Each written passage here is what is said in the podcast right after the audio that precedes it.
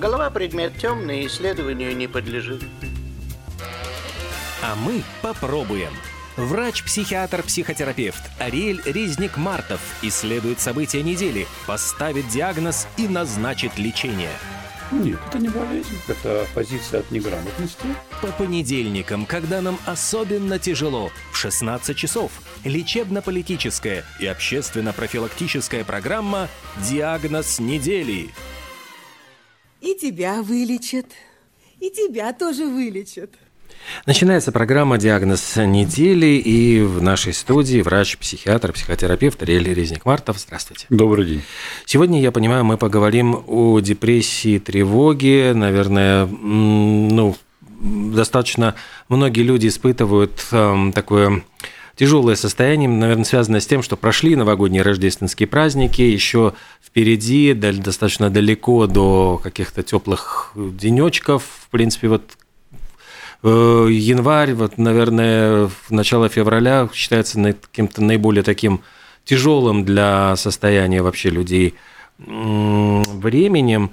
Но я так понимаю, что сегодня мы поговорим о вспомогательных способах лечения депрессии и тревоги. Ну, о психотерапии мы говорим регулярно, и это понятно.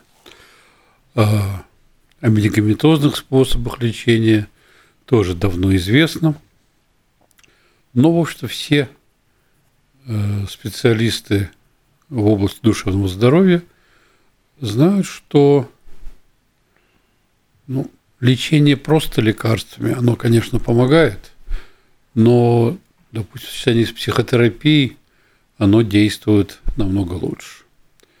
И уже давно люди задаются вопросами, что еще мы можем привлечь. Все говорим о этих дополнительных способах. Какие-то из них вполне банально известны, некоторые не так известны и довольно-таки неожиданные, я бы сказал. А, ну, начнем с самого простого. Как известно, как бы это банально не звучало, э, спорт без фанатизма, регулярная физическая нагрузка в самых разных Э, видах вообще благотворно для психического здоровья как профилактика. И отдельно э, очень хорошо работает как противотревожные антидепрессивные средства. По разным исследованиям, и их уже было довольно-таки много, это давно исследуется, э, у некоторым, у которых депрессия была, может, не так тяжела – удавалось э, полностью избавиться от медикаментов с помощью разумной, обдуманной, регулярной психической нагрузки. Физической именно? Физической, да. Некоторым удалось э, снизить дозу антидепрессантов. Что нам дает спорт? Чем опять? Это что, начиная от простого тренажерного зала или там скандинавской ходьбы – с палками и продолжать чем угодно, теннисом, футболом, йогой и тому подобными вещами. Почему это работает? Ну, то, что выделяются эндорфины, гормоны удовольствия, это понятно. То, что появляется, вот на люди, которые регулярно тренируются, знают такое ощущение, выражение мышечная радость. Когда в теле ощущение такой эйфории, удовлетворения после хорошей тренировки. А что еще важно? Когда мы погружены в тревожные мысли, в тревожные переживания, в депрессивное состояние души, в общем-то, мы погружены в себя, но в плохом смысле слова. Так лучше бы не погружаться. Потому что люди знают, что вот это ощущение постоянно со мной что-то не так, и тревожные мысли, и навязчивые мысли, которые не оставляют в покое, это очень мучительно, это изматывает, как машина, которая пробуксовывает где-то в грязи. Она зажигает горючее, она изнашивает детали, но никуда не движется. Вот бесконечный бег тревожных мыслей – это очень похоже на это. Так вот, человек, когда занимается спортом, он сосредоточен, он уходит от этих мыслей, он уходит от себя, но, скажем так, переключается на другие аспекты себя. Он переключается на другое, на ощущение своего тела. Он занят процессом того вида спорта, он сейчас погружен. Неважно, игровой вид спорта. Но для меня, например, тренажерный зал, штанги, гантели и тому подобное, это простейший способ медитации, он краткосрочный. В тот момент, когда выжимаешь какой-то тяжелый вес, твоя голова свободна от любых других мыслей. Когда ты сосредоточен на правильном исполнении упражнения, или если ты играешь во что-то, у тебя все равно сознание переключено. Ну, то есть это не обязательно даже тренажерный зал, то есть многие могут сказать, что вот там, ну, а найти оправдание тем, что у меня тренажерного зала поблизости нет, или это, например, он работает в неудобные часы, или я слишком занят на работе, там я не успеваю, просто э, нету времени. Это может быть и действительно ходьба, и бег, и что, угодно. что угодно. Ну, вы знаете. Даже искусство, дома, например. Искусство оправдания угу. у людей достигло неимоверных высот. Я когда-то одному своему пациенту советовал пойти в зал, ему было лет 35-36. Говорил, не, я не люблю зал. Я говорю, а почему? Ну, там потом пахнет. Я говорю, а когда вы последний раз были в зале? Ну, в школе, на уроках физкультуры.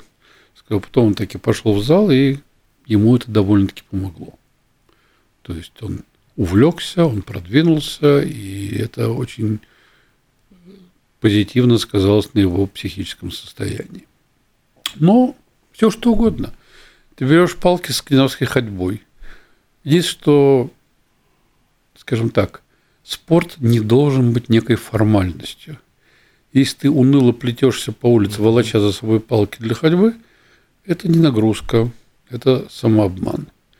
Если ты приходишь в зал и сидишь в нем в телефоне вяло, иногда поднимая какую-нибудь гантельку, это тоже не нагрузка. И что бы ты ни делал.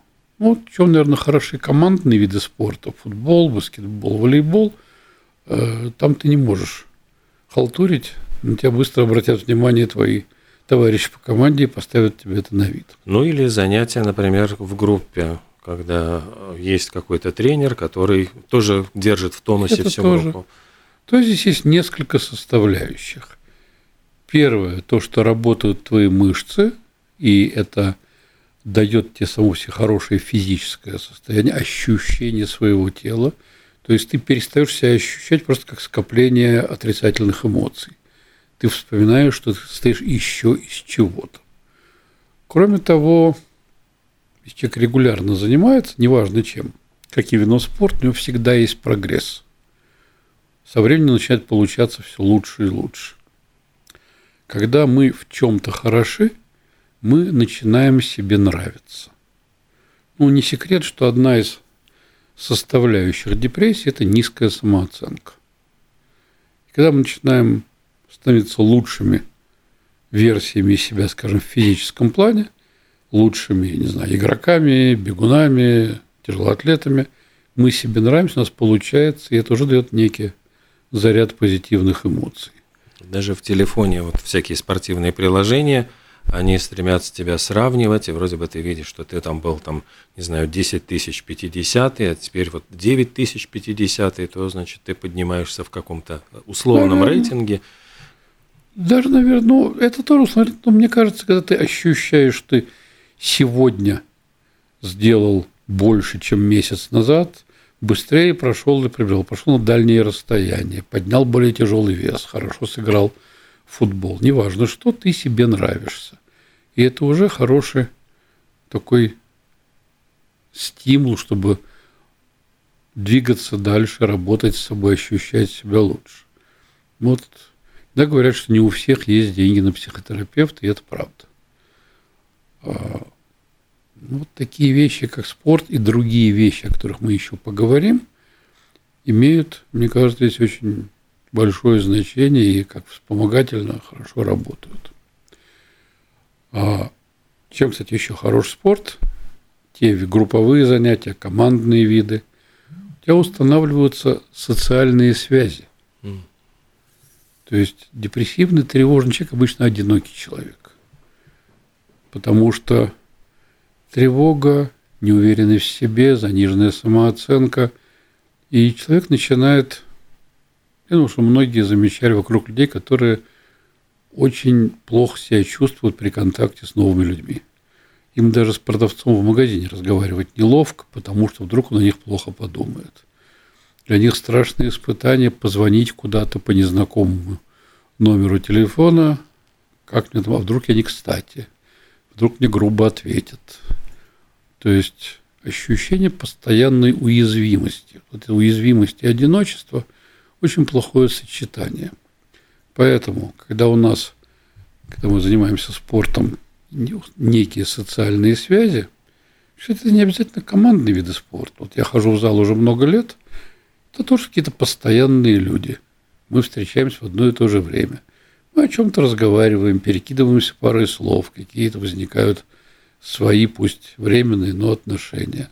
Вот установление новых социальных связей для людей с депрессией, с тревогой очень, очень полезно. А, далее. Тоже такая вещь интересная, как питание.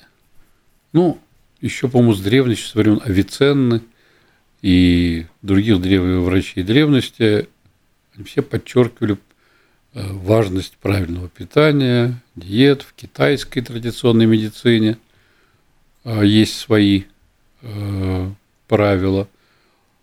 И если это веками применялось, наверное, в этом есть некий смысл.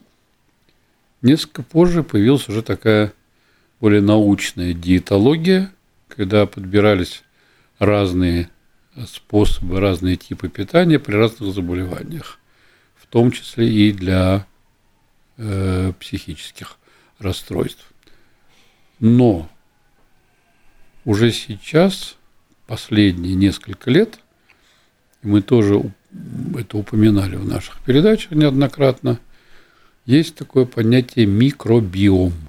Это бактерии, которые населяют наш кишечник. А, и чем больше их изучают, тем более фантастическим выводам приходят ученые. То есть эти бактерии отвечают за иммунитет, во многом за настроение, за способность бороться с э, болезнью. Есть, например, сейчас такая известная вещь. Появились э, бактерии, которые э, резистентны, устойчивы ко всем антибиотикам. Вот человек может заболеть какой-то инфекции внутригоспитальной, допустим, и она не поддается никаким, э, э, никакому лечению. Вот сейчас есть такая процедура, уже довольно-таки распространенная, э, пересадка стула, каловых масс от здорового человека к больному человеку. Есть специальная методика, и выяснилось, что путем вот такой вот пересадки – человек, который не мог сопротивляться какой-то инфекции, начинает ей сопротивляться. Его иммунитет меняется и так далее. Так вот, обнаружилось, что правильное питание э, помогает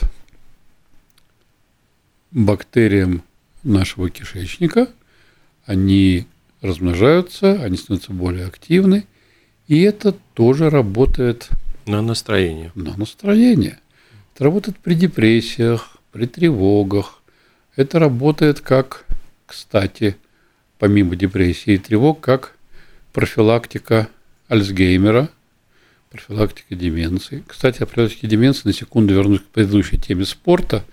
По каким-то новейшим исследованиям, человек, который позволяет себе в день всего лишь 6 минут – 6 минут интенсивной нагрузки, интенсивной, неважно, это очень быстрая ходьба или приседание, или еще что-то, неважно что, но интенсивно по последним исследованиям это тоже позволяет отложить э, наступление деменции, наступление старческого слабоумия.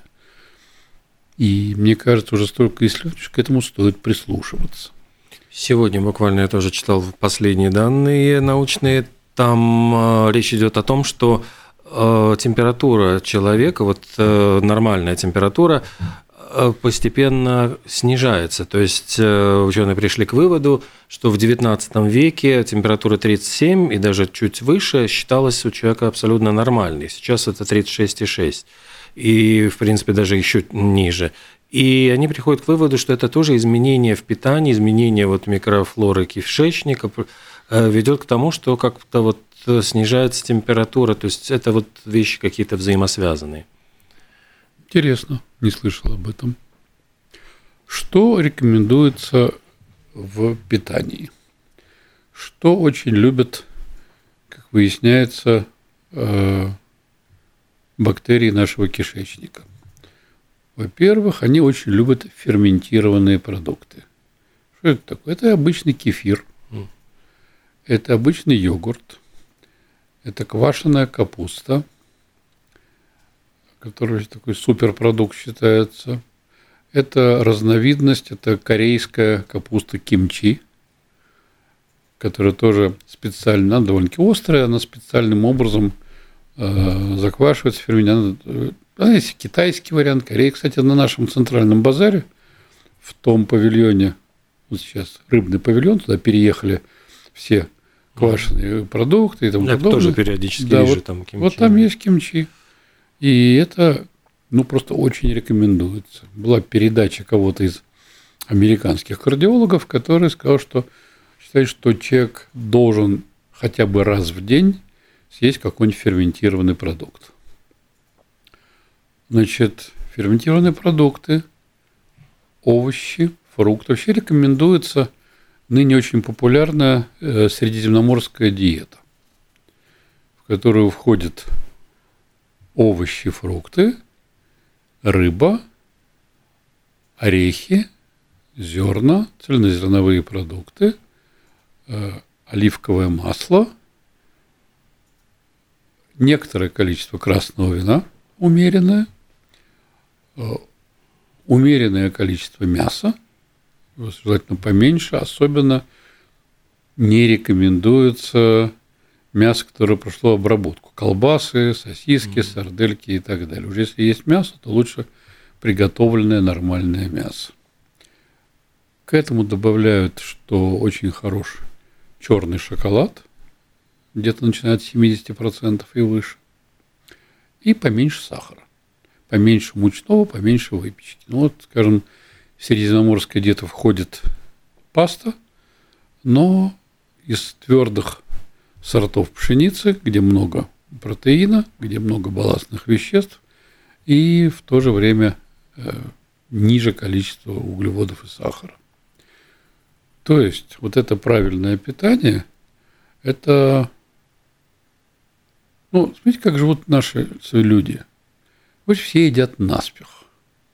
Обычно все едят какой-нибудь фастфуд, э, много мучного, много жареного, и это все постоянно загружается в себя, мы постоянно травим свой микробиом.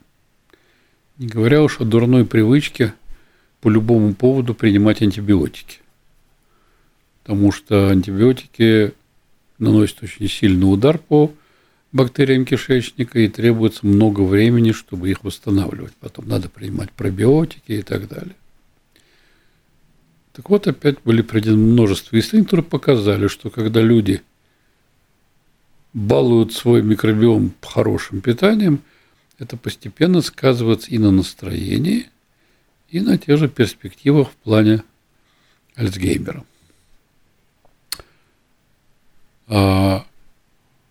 Далее. Ну, это тоже самое простое, то, что, наверное, все знают.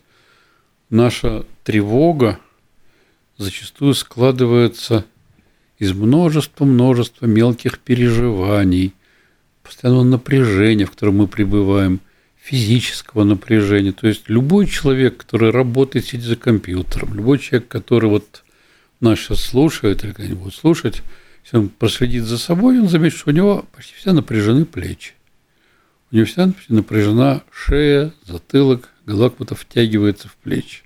И вообще, человек себе прислушается очень много, людей часто спрашивают, Есть ли ощущение такого внутреннего напряжения, есть ли ощущение стянутых мышц, скованных.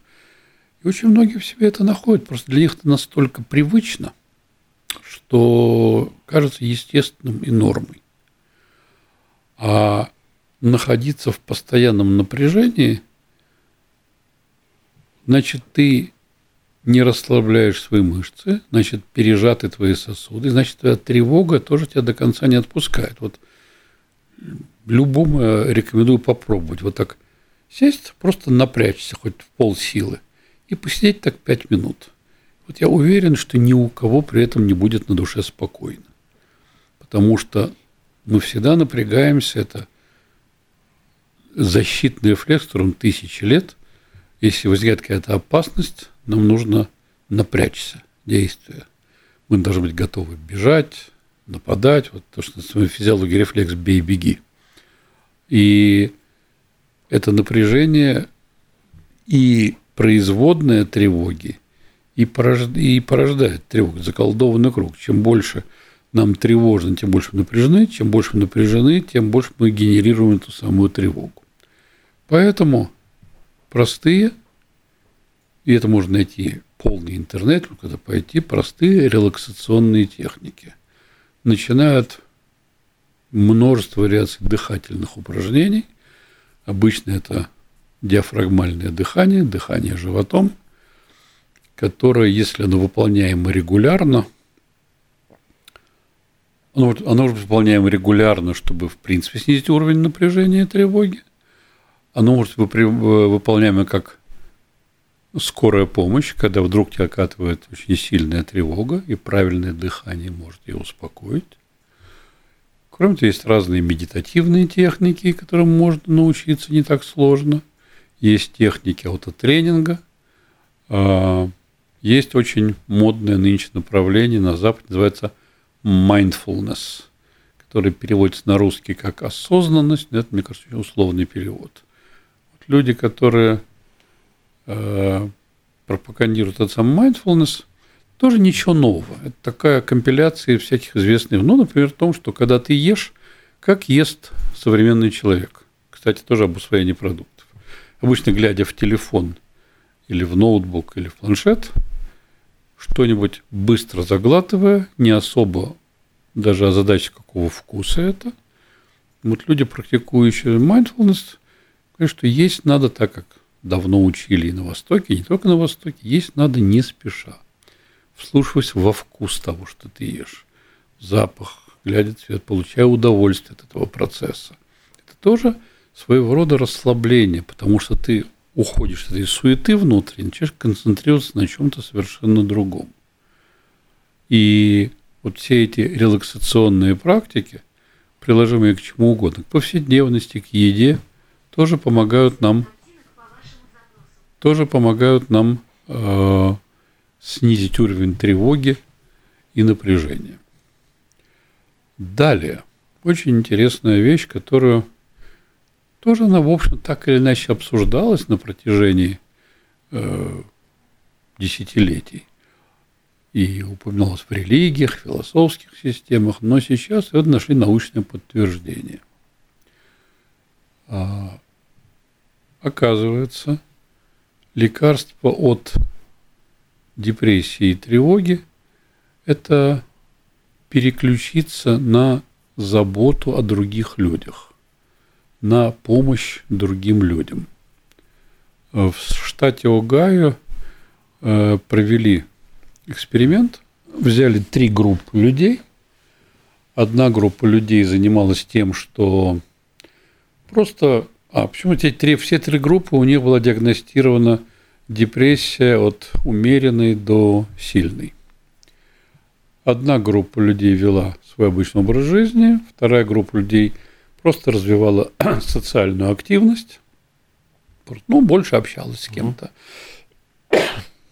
встречалась с людьми, занималась повседневными какими-то делами, ходил на группы и так далее.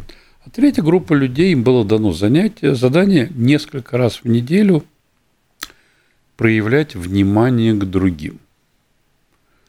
А, Причем это могло иметь самые разные характер. От того, что сделать какую-нибудь милую вещь для кого-то из близких, э, что-то приготовить, порадовать чем-то таким, или даже просто оставить на холодильнике какую-нибудь добрую записку для поддержки и вдохновения, до того, чтобы идти помогать людям, которые больны, немощны, до того, чтобы идти помогать людям, у которых тоже наблюдаются какие-то тревоги и депрессии. И выяснил, что у людей, которые были в вот этой группе, которая занималась помощью страждущим или просто заботой о близких, у них тоже снижались, значительно уменьшались симптомы депрессии, симптомы тревоги. Это очень... Да, да, я сразу почему-то вспоминаю в фильм «Бойцовский клуб» Финчера, там, где они посещали э, группы. Да, группы тоже так как бы. Но там скорее, чтобы понять, насколько другим может быть хуже, чем тебе. Да, и как-то тоже, на самом деле, я как раз недавно его пересматривал. Ощущение, что этим людям было чудовищно одиноко. Угу. И они входили в любое место, мы смотреть на страдающих со стороны и вроде бы становиться частью этой группы. Но они не участвовали в фоне, как раз герои этого фильма выбрали путь разрушения. Он такой, как фильм, он говорит, хорош, но он такой бунтарский молодежный фильм. Он хорошее произведение искусства, но, кажется, с годами его смотришь, ты воспринимаешь несколько иначе, чем когда посмотрел его там много лет назад. А почему, мне кажется, вот эта забота о других, сочувствие, переживание помогает? Во-первых, опять ты перестаешь быть один. Заканчивается твоя изоляция. То есть, в принципе, общение с другими людьми – это все уже некая социальная активность. Это новые какие-то социальные связи устанавливаются. Это ты начинаешь слышать и чувствовать других людей. Во-вторых, ну, вы знаете, обычно, когда про человека говорят, что он помогает другим, про него говорят, что он самоотверженно помогает другим. Mm. Самоотвержен, отвергает себя. А что отвергает в себе депрессивный человек, который помогает другим людям? Он отвергает все ту самую одинокую, беспомощную часть. То есть и депрессия, и тревога – это почти всегда чувство беспомощности, одиночество и беспомощность.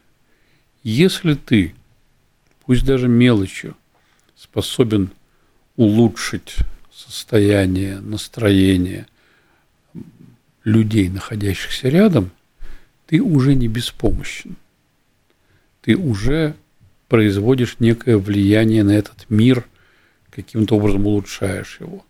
Как только ты улучшаешь жизнь людей рядом с тобой, у тебя появляется некая сила, некая власть в хорошем смысле этого слова. И да, когда ты слышишь чужие боли, чужие тревоги, ты понимаешь, что ты в своих переживаниях не уникален – Понимаю, что есть те, кому бывает намного хуже, чем тебе. И ты понимаешь, что на самом деле как легко протянуть эти ниточки отношений. То есть у тебя нет необходимости бесконечно думать э, только о своих страданиях. Страдание, оно очень изолирует. Ты как в камере одиночки, хотя вроде бы ты в мире, вокруг тебя люди, и вообще ты как будто в каком-то пузыре себя ощущаешь, в коконе таком. Это многие так описывают, что угу. мне плохо, я только в этих мыслях, другие люди как будто меня не очень понимают, или даже начинают стесняться других людей, потому что те увидят, что мне плохо, и будут ну, как-то смеяться, или поймут, что я неполноценен, и тому подобное. Так вот, когда ты начинаешь слышать потребности других людей, страдания других людей, ты из этого кокона вырываешься. Ты начинаешь быть не одиноким, ты начинаешь быть не тем, кто от депрессии чувствует себя слабым, беспомощным, а тем, кто способен помогать кому-то, значит, наделен некой силой, как это нынче говорят, люди говорят, в компьютер суперспособности. Да, да.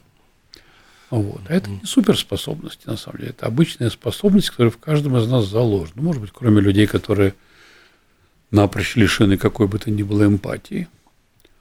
Вот.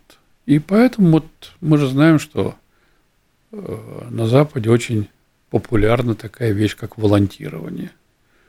То есть люди, которые находятся на вполне себе приличных работах, э, способны отправляться в приюты для бездомных, способны отправляться хосписы и тому подобные вещи, просто для того, чтобы о ком-то заботиться и помогать. И ну, даже отправляются в приюты для животных. Да, тоже. И я, ну, я сразу вспоминаю, что есть, по-моему, уходит и в прошлое, это традиция в монастыре. Обычно люди шли в монастырь, там выполняли какие-то работы. Это, наверное, тоже вот форма волонтерства до изобретения этого слова. Ну, монастырь такая, я думаю, трудотерапия, опять же, ощущаешь, где же богоугодное дело. То есть, не становясь монахами, не принимая монашество, просто, ну, как э, Нет. добровольной помощи. Но обычно люди, Нет. которые угу. все-таки шли в монастырь что-то делать, это были верующие люди. Атеистов в те времена было как-то мало. А, ну, наверное, да, кстати, вот, наверное, религия – это тоже ощущение, что ты не одинок. То есть по-настоящему верующие люди, которые способны верить глубоко и по-настоящему – они всегда знают, что они часть некоего божественного плана. Они всегда верят, что над ними есть Бог, который лучше знает, что им нужно. И это тоже, наверное, дает некое успокоение. А, смотрите, мы сейчас перечислили несколько вещей таких, ну, очевидных, более или менее. Спорт, правильное питание, релаксационные техники – помощь страдающим, развитие всех способностей к эмпатии, к сопереживанию и так далее. Я думаю, что у всего этого есть некие общие вещи. Мы становимся такой затасканной некой лучшей версией себя. Даже правильно питаясь, мы помогаем микробам собственного кишечника, а не просто самим себе. А, я думаю, что Здесь открыто пространство поиска для любого человека. Единственное, что понятно, что худшее, что можно придумать, это замкнуться в себе. Худшее, что можно придумать, это вынести самому себе осуждающий вердикт.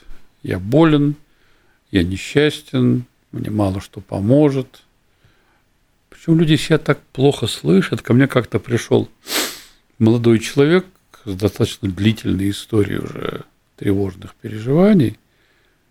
И только поговорив со мной, вдруг понял, что с ним происходит, называется тревога. Он говорит, я раньше даже понятия не имел, что это тревога. Вот это вслушивание в себя и вслушивание в других. Слушать только в себя – это одно, а вот слушая других – ты, в общем-то, автоматически лучше понимаешь себя. Ты слышишь себя более объективно и видишь себя более объективно. А, я думаю, что каждый наших слушателей может придумать для себя, что еще, кроме того, что сегодня перечислено, он мог бы привнести в свою жизнь, свои отношения с окружающим миром, для того, чтобы перестать быть наедине с тревогой и депрессией и не только лекарства, и не только психотерапия способны помогать. Спасибо огромное. Ариэль Резник-Марта, врач-психиатр, психотерапевт, программа «Диагноз недели». И до встречи через понедельник. Да, через понедельник. Всего доброго.